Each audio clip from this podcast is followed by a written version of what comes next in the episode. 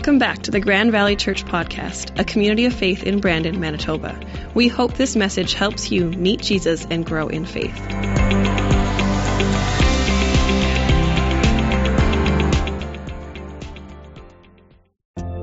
If you'd asked me what my dream was when I was a teenager, I would have told you about the life I'm living right now. The touring, parties, the girls. He was out of a movie, this guy. The romantic dates, the flowers. It seemed too perfect. It's not that I think I'm better than the other players, but I know I work harder. I still cannot believe the coach cut me for a bad attitude. 11 years I've been working here now. Lately, I've been working so hard, just trying to get my next promotion. I miss those rowdy, loud family dinners growing up when I was a kid.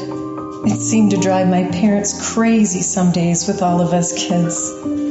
But if they only knew how bad I want that with my own kids now. It just feels like everyone is in their own world. I sometimes try to have a conversation with my daughter, but she's always on her phone. And Freddie, he's playing his video games nonstop. I mean, I'm guilty. I scroll through Facebook. But some days it's the only connecting that I really get.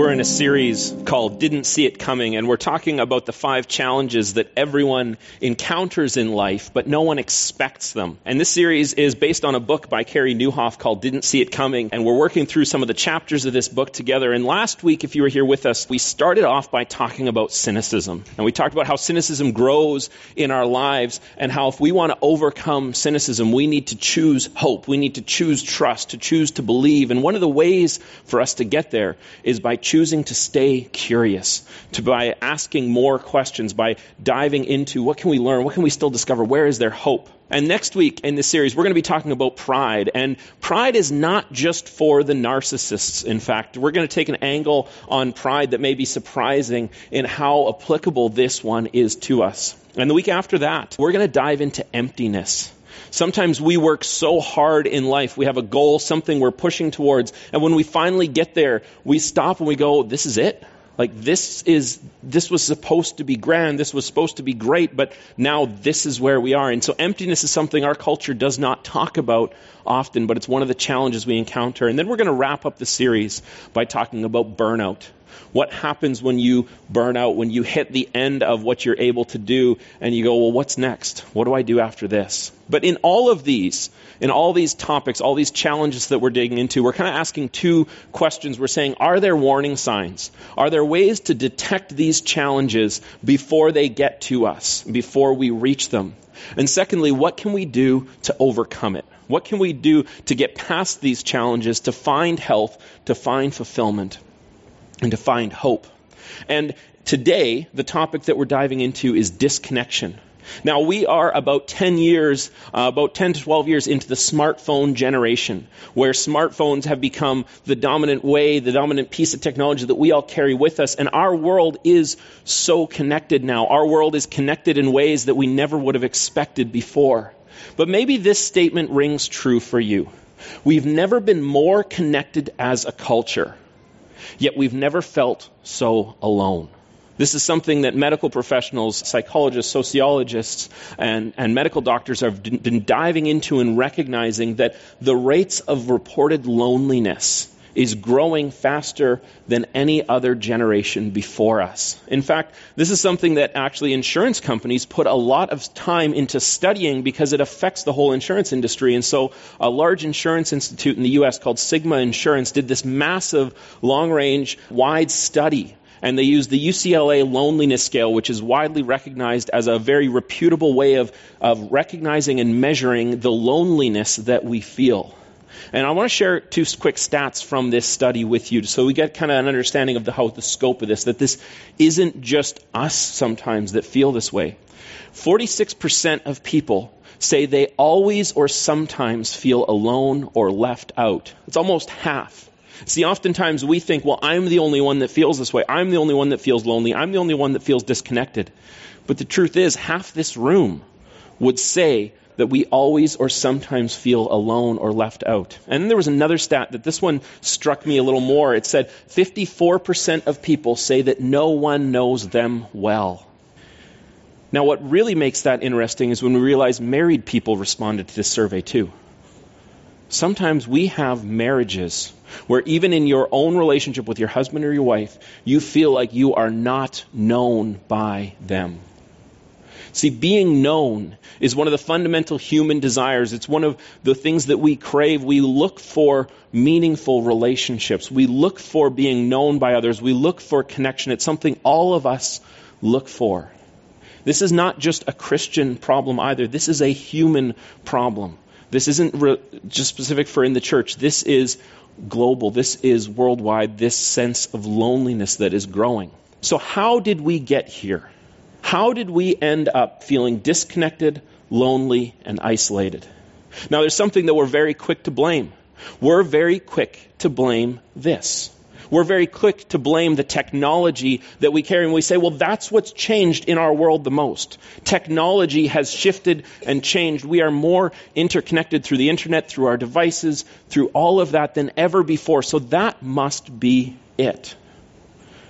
And the truth is there's some there's some pieces of that that are interesting. In fact, if you look at some of the, the the leaders in our technology industries, if you look at someone like Bill Gates, the co-founder of Microsoft, or some of the statements that Steve Jobs, the co-founder of Apple, said before he died, or even the current CEO of Google, have all gone on record saying that they limit their own family's use of technology.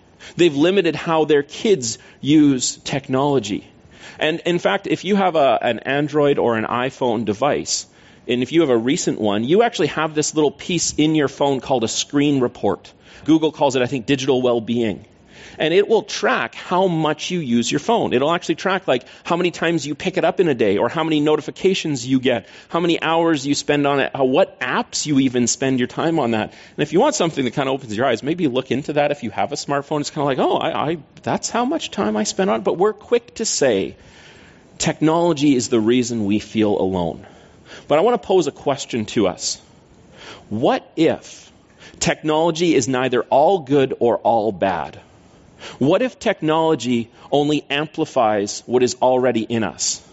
See, if we go back uh, a few hundred years and we go to, let's say, the era where the printing press was invented, the printing press changed our world. It was the most revolutionary technological advancement of its time. In fact, a lot of the advancements in our society would not have been possible without the stepping stone of the printing press. Now, the printing press can be used to write beautiful works of literature, to write plays and art forms and things that inspire us. It can be used to print books of information that share knowledge, that are able to advance societies. But at the same time, the printing press was also used to spread propaganda and hate literature and hate speech. And so something like the printing press can be used for good or for evil. So, what if our technology today is the same way? What if our technology today is neither all good or all bad? What if it only amplifies what's already in us? See, did technology make you a workaholic? Or was it your choice to pull open your phone and respond to work emails at all hours the day at the dinner table? Did technology end your previous relationship? Or were you the one who started a Tinder account and started maybe Snapchatting with that old ex that you uh, knew way back in time ago? Did technology make you do that? Or was it your choice of what you did with technology? See, technology amplifies what's already in us, but it also amplifies what's the best of humanity. In fact, if we look at our world on a global scale right now, global poverty is decreasing, global healthcare standards are increasing, and the biggest shift that's happening is we are able to use technology to address those problems in new and novel ways. Technology can be used for good, but it can also be used for bad. So when we talk about disconnection, when we look at this, we might think that ditching our phone, will solve all of it. If ditching all our technology might solve it, but the problem is is that is a false flag answer. Because if you get rid of your technology, what's left? You. See, one of the things that we sometimes realize is that out of every problem I've ever had, every mistake I've ever made, every relationship that broke down, every friendship that was wounded, what's the common factor? Me. I've been part of every problem I've ever had. I've been part of every relationship that broke down and drifted away and disappeared. I didn't need technology for that. See, ditching our phone won't solve the problem of disconnection. We have to address the human problem inside it. We have to address what is inside of us first. Because technology will only amplify what's in us already. So, what actually has happened? What actually, if it's not technology, if relationships were breaking down and ending, and people were feeling lonely and disconnected and isolated before technology, what's happening in our world on a larger scale?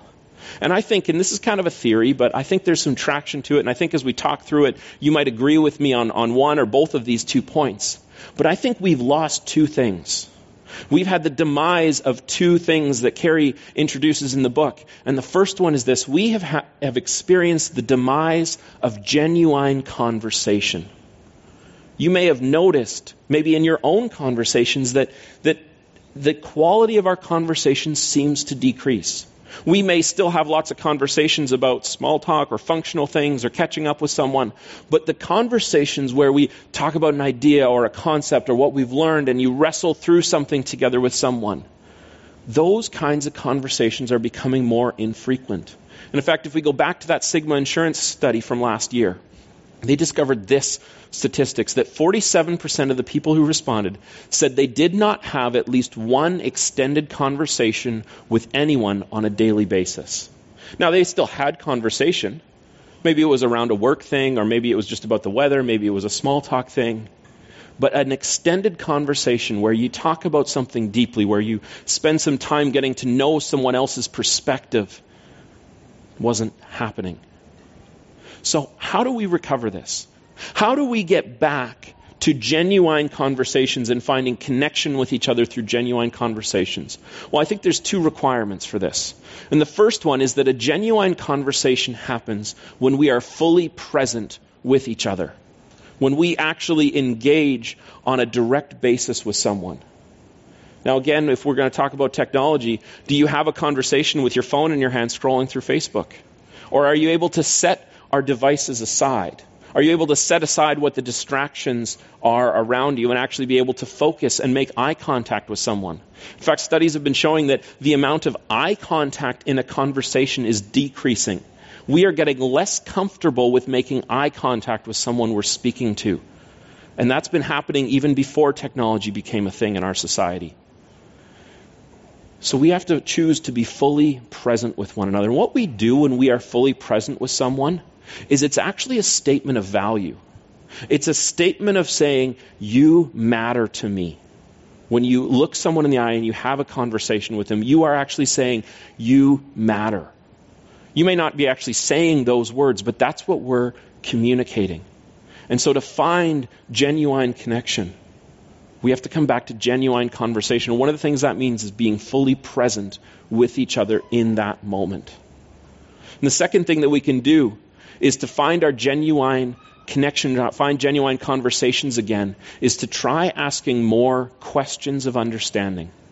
Oftentimes, our conversations have become more like mini monologues where each of you are making statements back and forth with each other. And this is actually one where I think social media does affect this.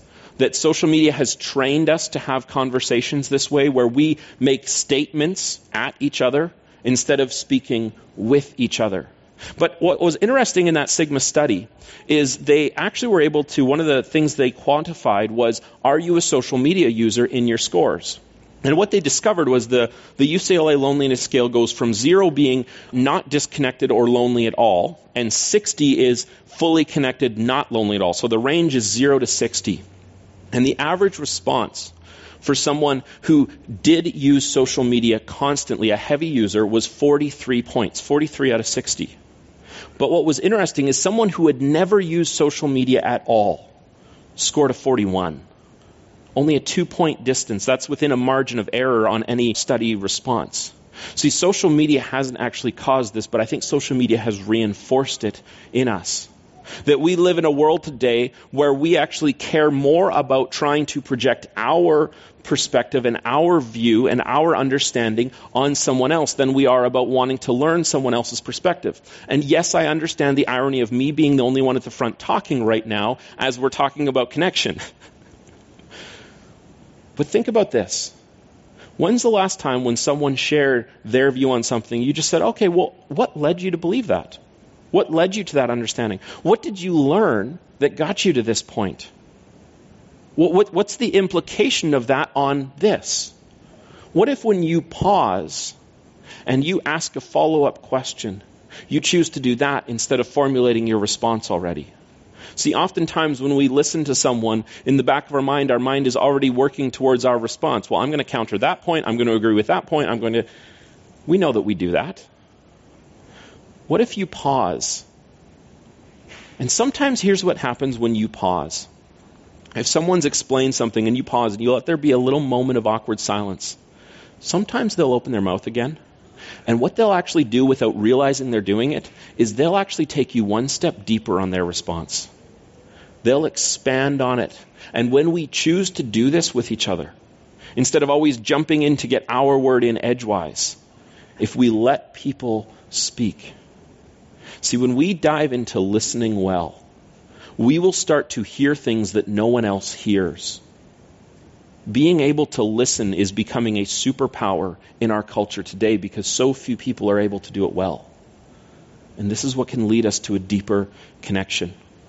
And Paul, in his letter to the Philippian church, he wasn't writing specifically about conversation. He was writing this letter of encouragement to a church that he had planted and he'd been part of, and now he was distant from them. He was actually in jail. He was imprisoned at the time he wrote this. And he's writing to the Philippian church about the attitude he wants them to have.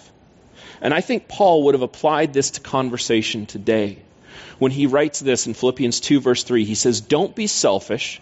Don't try to impress others. Be humble, thinking of others as better than yourselves. And he goes on to talk about how we must have the attitude that Christ had. That even though Christ is sovereign over everything, he chose the position of a slave. He chose to come in as a humble man, to be part of our world, to build a relationship and a connection with humanity, and to bring a new path for us to have a connection to God. But in this verse, in verse 2, verse 3, chapter 2, he says, thinking of others as better than yourselves. And now that doesn't mean that our self esteem should be in the dumps, but it means do we realize that we could learn from anyone? That every single person we encounter actually has something they could teach us. When we think about that, that changes our conversation. When you sit down with someone, when you have a conversation, when you catch up with a friend, do you ever think in the back of mind, what can I learn from them? What is their experience that I can dive into and see and learn from and see how that will shape and affect me? See, genuine conversation requires this. It requires us not to be selfish. It requires us to be humble. It requires us not be trying to just impress others with what we've done or our stories or our experiences but thinking of others is better than ourselves so that we can learn. Paul wasn't thinking about conversation, or maybe he was. He was talking about how do we relate as a community. And genuine conversation is part of it. So, the second thing, after the demise of genuine conversation, is this one. I think our culture has experienced the demise of confession. Now, confession might mean different things to you based on your background. You might think that confession means that you go into a closet sized room and you confess to a priest and you just say, This is everything I've ever done, and the priest absolves the, your sin, absolves your mistakes, your flaws. Or maybe confession is something where we think, well, no, this is just something we do in prayer one on one with God. Or maybe confession, we only think of it in terms of a legal sense, where when someone admits that a crime they've been charged with and they make their confession of saying they are guilty or not guilty. But what is confession? See, confession is, as, is admitting our flaws, admitting our mistakes, admitting our wrongdoings. And confession is something that has become foreign to our world because of that. No one wants to admit where we've made mistakes. No one wants to admit that we've screwed up. No one wants to admit that we've harmed someone. In fact, whenever we're confronted with the fact that we've done something that harmed someone else or something that offended someone else, our human natural response is we want to justify it. We want to be able to either, well, maybe we want to dismiss it first and say, no, no, no, I didn't do that. I didn't say that. So we try to dismiss it or we try to justify and say, well, I only said that because of this. And one of the secrets to handling confession well is to understand this that healthy people treat the reasons as explanations, not justifications. And what Carey's getting at with that when he says is that when we have a reason for why we did something that harmed someone else, if we justify it, we're actually trying to make it right what we did, even though it harmed someone. We're trying to shift it and say, this is why, this is my reasoning. But an explanation, an explanation is actually something we can address. If you're able to kind of pause and say, well, what? Wait a second. When I said this and it offended you, why? then we're digging to an explanation. And then we can actually learn maybe maybe we were just callous and we had a bad use of phrase and they interpreted it differently and things kind of spiraled and built and then it's like, whoa, whoa, wait a second. No, no, that's not what I meant. That's not how I see you. And we can actually undo that. But it requires this step of confession, of admitting that we have done something wrong. Because here's the, the little, here's, kind of the little line that goes with this. You can't address what you won't confess. We can't address a flaw unless we actually confess and recognize that we did something that was a mistake. We did something that harmed someone. See, confession has kind of two levels to it. And the first level of it is actually a spiritual piece. That when we confess something, there is a spiritual reconciliation that's able to happen between us and God. In fact, a confession can be an acknowledgement wrong. It can also be a declaration of what we believe. Because when we have things that have, that when we have our character flaws, when we have our faults, our things that can actually drive a wedge in our relationship between us and God. And so we can reach this point where we actually feel separate or disconnected from God because we have not confessed and dealt with what we need to confess and deal with. And one of the, the lies that we often believe about that is when we feel disconnected, we think, oh, God doesn't love me. But that's actually not the case. Because Scripture also says there's nothing that can separate us from God's love. Not even our flaws, not even our faults, not even our sin. It doesn't separate us from how much God loves us. But when we have things we've left unconfessed, we are blocking ourselves from being able to receive how deeply God loves us. And so when we confess, when we confess our sins, when we confess our wrongdoings, when we confess our harms, we actually are opening ourselves to be able to receive God's love. And that's that first spiritual level of how it addresses us, our relational connection with God. But when we confess to each other, it does the same thing. It restores our relationship with one another when we're able to admit that what we've done has harmed someone or that, that what this, whatever this block was in our relationship, when we admit whatever part of it was ours, we can actually get back to the relationship that we're craving. We can get back to the connection that we're looking for. In fact, in another letter that Paul wrote, we're going to go to, Paul addresses this and he's talking, he has this passage where he's talking about how the church needs to remain united because one of the things that was challenging the church of the first century was that the church was the only place in society where different classes and groups of people would mix.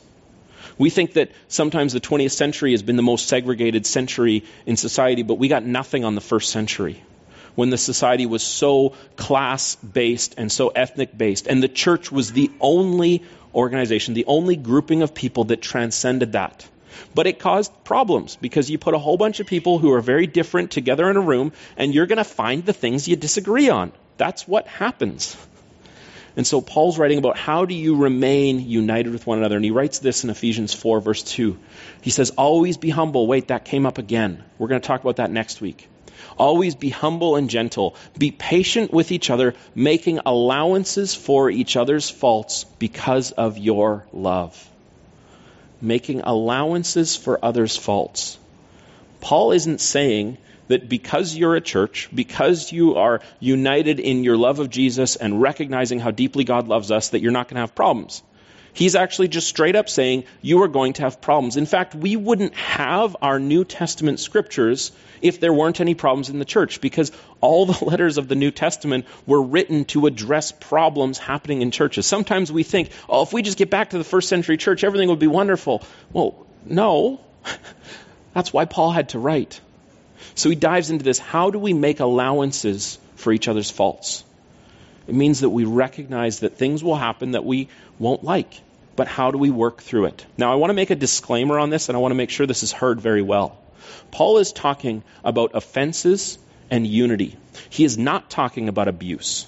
If a relationship has turned abusive in any way, shape, or form, you do not make allowances for that. You find someone safe to talk to, you get somewhere safe, you get to help.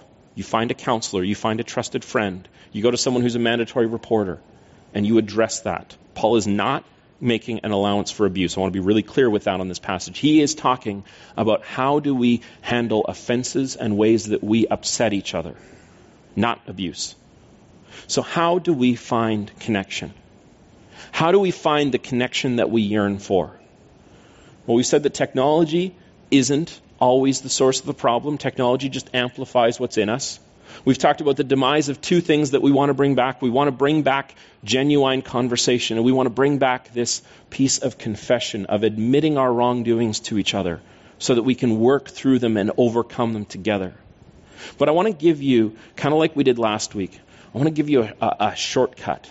I want to give you a simple practice that can lead us on this. And so remember last week we talked about with cynicism that if you are curious, the curious are re- never cynics and the cynics are never curious. And so if we choose curiosity, we can defeat cynicism. And for this one, how do we find connection? I want to go to a quote by one of the theological giants of the 20th century, a guy named Dallas Willard.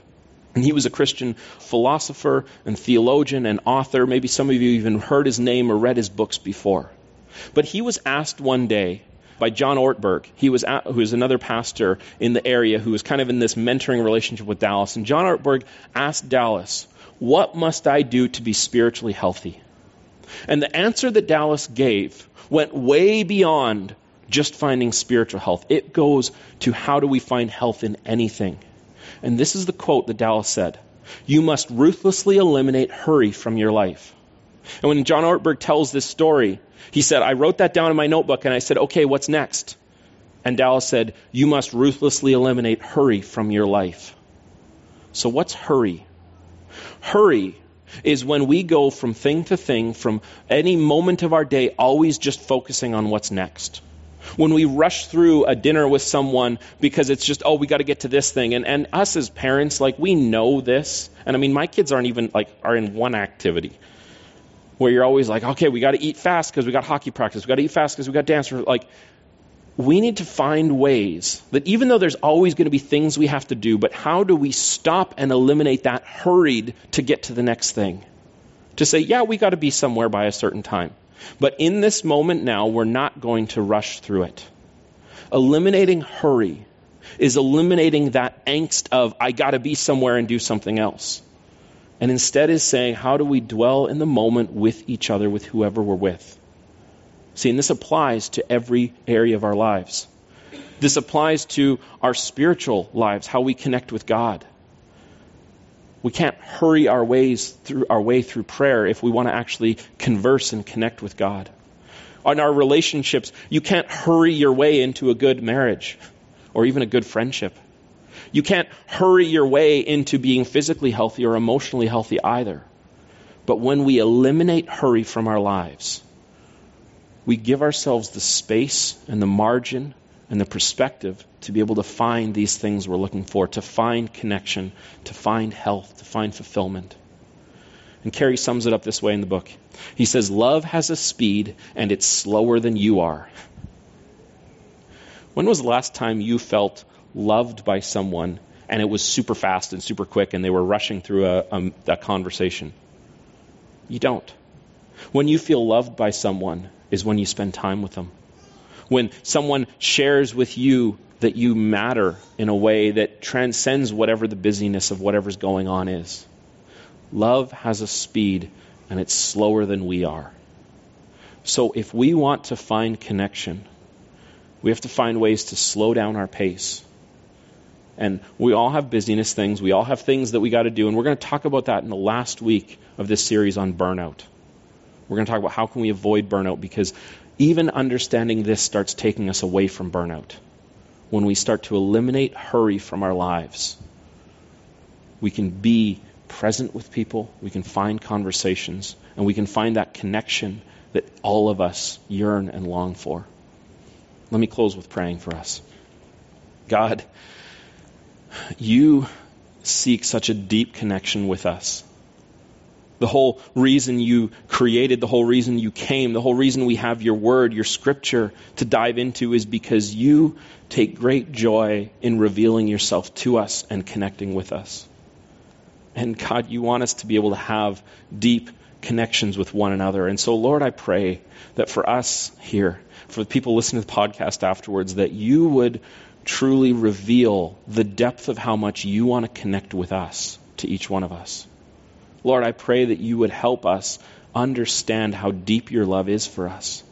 And God, I pray that you would prompt us to spend time digging into conversation instead of grabbing for our phones. I pray that you'd be able to give us the focus to eliminate the distractions, to eliminate the hurry, so that we can be present with, present with one another. And Lord, I pray that in all of this, that we would see in our relationships with each other the way that you are reflected in each person, the way that we see who, your love for each person that we encounter. That this isn't just about each one of us experiencing your love, but for us to have a perspective that is transformed and changed by your love for other people too. And so, Lord, we ask these things in your name. Would you guide us and lead us and help us find this connection with you and with others that we all crave for? In your name we pray. Amen. So, folks, next week we are continuing this series by talking about pride. And even if you're sitting here thinking, you know, I don't have any pride, I don't have anything to deal with, don't skip next week because it's something that all of us need to hear. So, folks, I hope you have a great week, and I hope to see you next Sunday.